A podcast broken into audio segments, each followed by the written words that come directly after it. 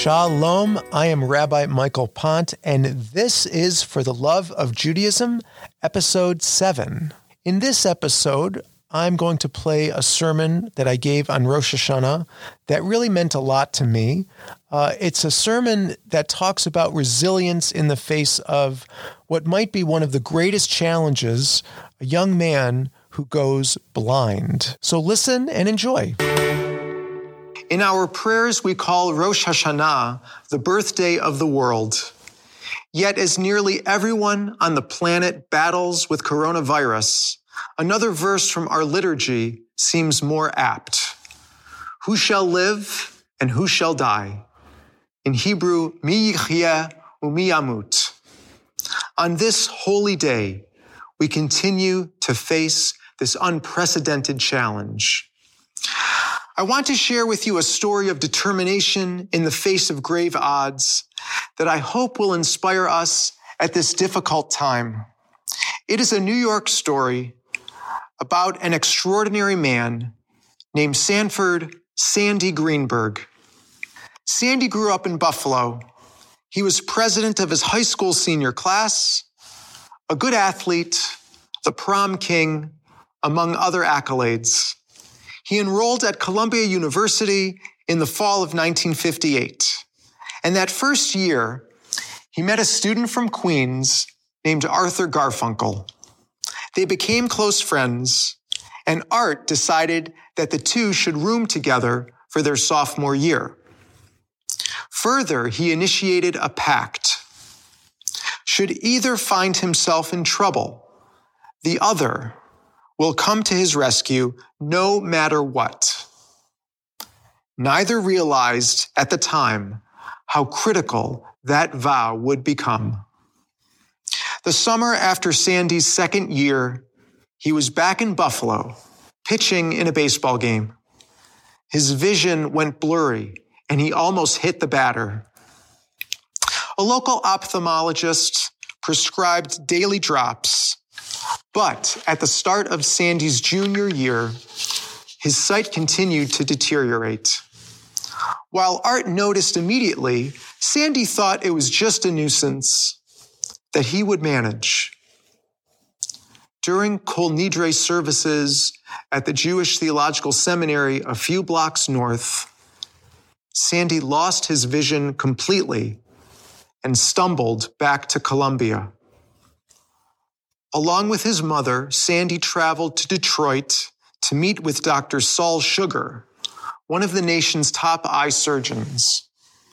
The doctor informed them that Sandy had glaucoma, and sadly, the drops made his condition much worse. The ophthalmologist in Buffalo made the wrong diagnosis. Well, son, Dr. Sugar said, you're going to be blind tomorrow. While Sandy blamed his hometown doctor, he also lamented his own youthful arrogance. Had he acted earlier, perhaps he would not be blind. At that moment, on February 13th, 1961, Sandy felt that his life was ruined. The next day, lying in his hospital bed, Sandy made a deal with God. Get me out of this hole, and I'll do everything in my power to prevent others from going through grief like this in the future. While Sandy could not see in a physical sense, characters in the Torah readings for today and tomorrow suffered a kind of metaphorical blindness. After a heated family argument, Abraham and Sarah banished Abraham's concubine Hagar and their son Ishmael.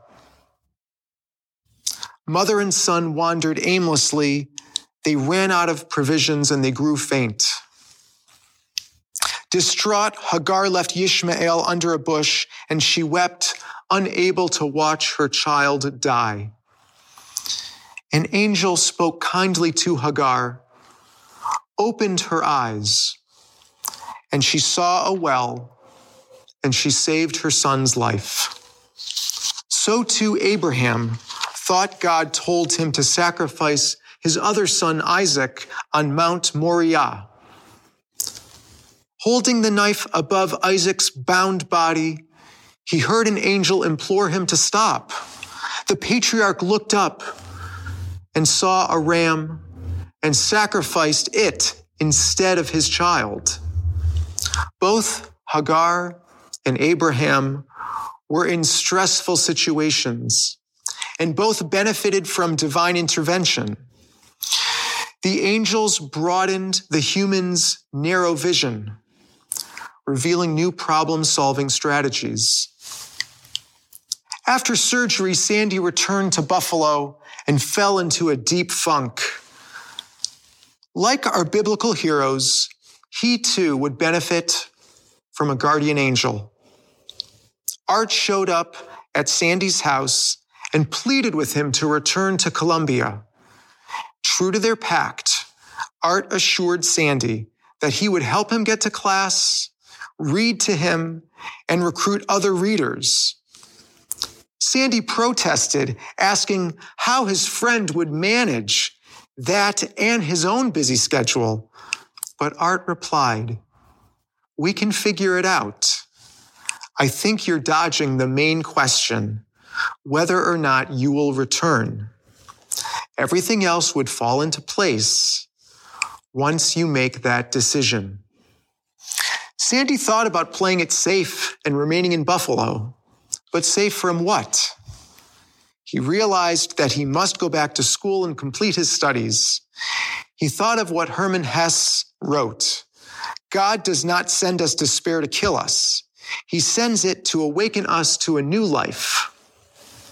In the Amidah prayer, we praise God as Mechaye Hametim, the reviver of the dead.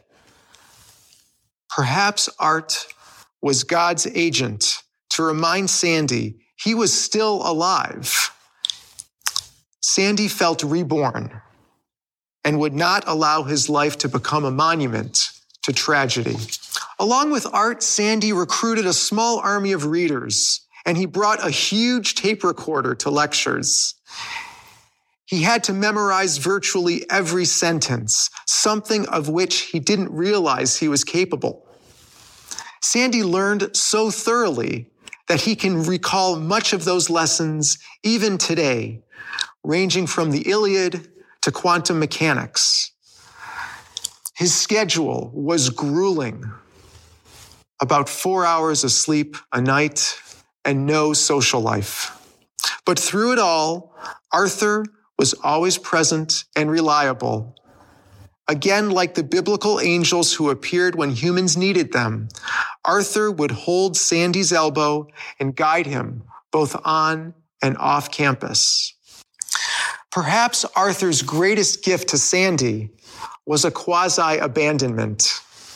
Once they were in Midtown for an appointment, and afterward Art said that he had to stay and sketch the Seagram building for an assignment.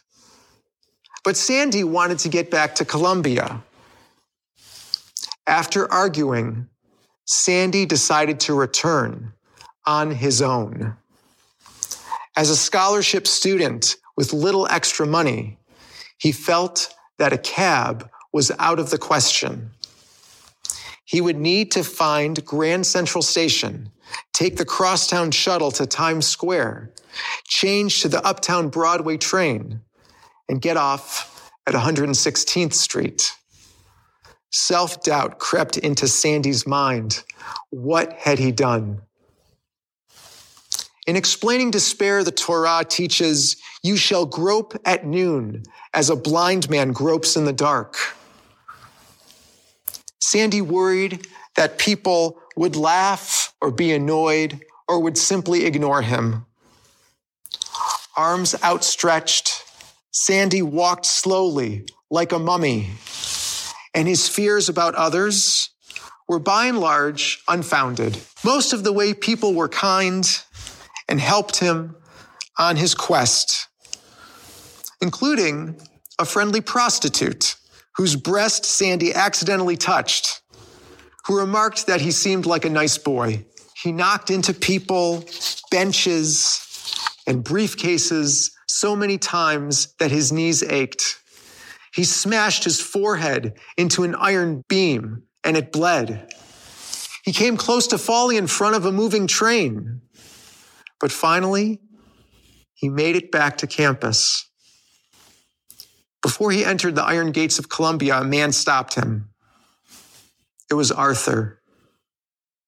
He said, I knew you can do it, but I wanted to be sure that you knew you could do it. Ever the guardian angel, Art had been shadowing his friend the entire time and lied about the Seagram building assignment. At that moment, Sandy realized that his friends and family would never leave him and that he could conquer his fears. On that harrowing trip, Sandy summoned a courage that would propel him for the rest of his life. Borrowing from another biblical passage, when God called upon Moses to liberate the Israelites, Moses did not think he was up to the task. But God knew better. And indeed, God knows us better than we know ourselves. God sees our potential, even when we do not. Sandy graduated Phi Beta Kappa and married Sue, his high school sweetheart. Together, they went to Harvard, where Sandy earned a PhD. He studied at Oxford and served as a White House Fellow. Sandy had multiple successful technology businesses and even invented the compressed speech machine that records texts in less time than ordinary speech. He even was able to help his guardian angel. Arthur was in architecture school and he hated it. He and his friend Paul wanted to pursue a music career but they needed $400 to get started. That was the equivalent of $3,500 today. And it was almost all that Sandy and Sue had at the time. But Sandy gave Art the money, thinking it was the very least that he could do for his friend. So, thanks in part to that gift, we still enjoy the music of Simon and Garfunkel. And that's why Sandy titled his book, Hello, darkness, my old friend. In looking back on his life, Sandy practiced the Jewish value Hakarat Hatov, emphasizing the positive. Sandy doesn't, he can't judge people by their appearance. As the adage goes, what is essential in a person is invisible to the eye. Sandy made deep friendships with his readers other students, business colleagues, and more. He has a vivid imagination, which helps him see life from other people's perspectives. A sense of urgency propelled him to accomplish more than he might have otherwise. And citing Schopenhauer, who said, Every man takes the limit of his own field of vision for the limits of the world, Sandy wrote, with no visual sensations to compete with and anchor my thoughts. I don't have the same sense of boundaries shared by people impaired with sight. The Zohar, a mystical commentary on the Torah, noted that the light created on day one of creation could not have been optical because the sun and the moon and the stars were not created until day four. So, what was it? The Zohar teaches that on the first day of creation, the light created was the light of consciousness, of awareness. Sandy is blind, but he lives a rich life in his mind. He wrote, Learning gives me a sensation of adding light to the darkness. It's only a metaphor there are no actual flashes, but I do sometimes have a sense of a burst of light. Given all this, Sandy considers himself the luckiest man in the world. Sandy chose to shed his initial anger because he realized it was diminishing his divinity. Every day, he stands in front of a window and he says, Shehecheyanu, to thank God for blessing him. Sandy never forgot the vow he uttered in that Detroit hospital to end blindness, which he called his Tikkun Olam moment. As chairman of the Wilmer Eye Institute of Johns Hopkins, as a member of the National Science Board, and in other positions, Sandy pushed for funding and research toward his goal. Perhaps most significantly, in October of 2012, he established the End Blindness by 2020 Prize. A ceremony is scheduled for December 14th of this year, with $3 million to be awarded. Sandy believes that blindness, like other maladies, are subversions of God's intent. Indeed, our tradition teaches that the process of creation did not end after six days, but rather it is ongoing. And we must partner with God to complete it. Sandy's Tikkun Olam, repairing the world, is in this spirit. On New Year's Eve of the year 2000, I was honored to officiate at Paul Greenberg's wedding, Sandy and Sue's son. I taught an introduction to Judaism class, and Paul and his fiancee Jessica were among the students. Of course, Art was there, and he sang during the ceremony and performed Bridge Over Troubled Waters for the couple's first dance. I met Sandy briefly that night, but I didn't know his story then. Reading his memoir now, 20 years later, is truly inspiring. Sandy Greenberg embodies the words of the psalmist Light is sown for the righteous and joy for the upright. He could not see in a conventional sense. His life is full of light. May his example inspire us, especially at this challenging time, to summon our inner strength, to lean on family and on friends, and to do tikkun olam. That is such a powerful story how Sandy Greenberg overcame his blindness, if you will, and lived a beautiful, productive, fulfilling life. Um, oh, he's still alive, by the way. I mean, I don't mean to. I don't mean to make it sound like he's dead. He's still very much alive. This guy, Sandy Greenberg. Jewish tradition does have an interesting take on blindness, and I'll just share a couple of ideas.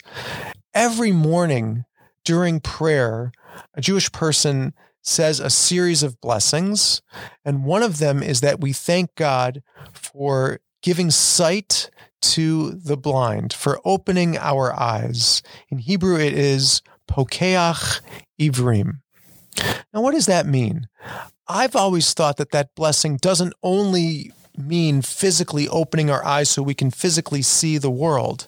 I also think we thank God for opening our eyes in a broad in a more broad sense. We thank God for opening our eyes to the beauty of the world so that we can truly appreciate everything that we have. We thank God for opening our eyes to the challenges in the world so that we will act to make this world a better place.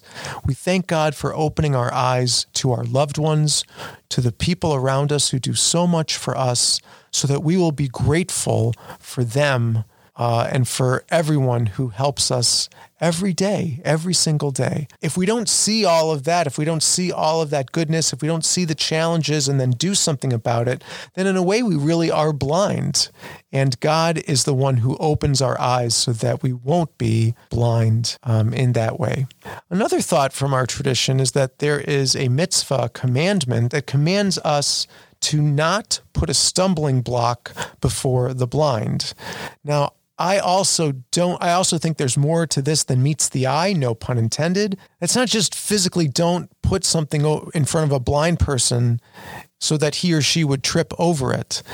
It also says that you're not supposed to try and trick someone.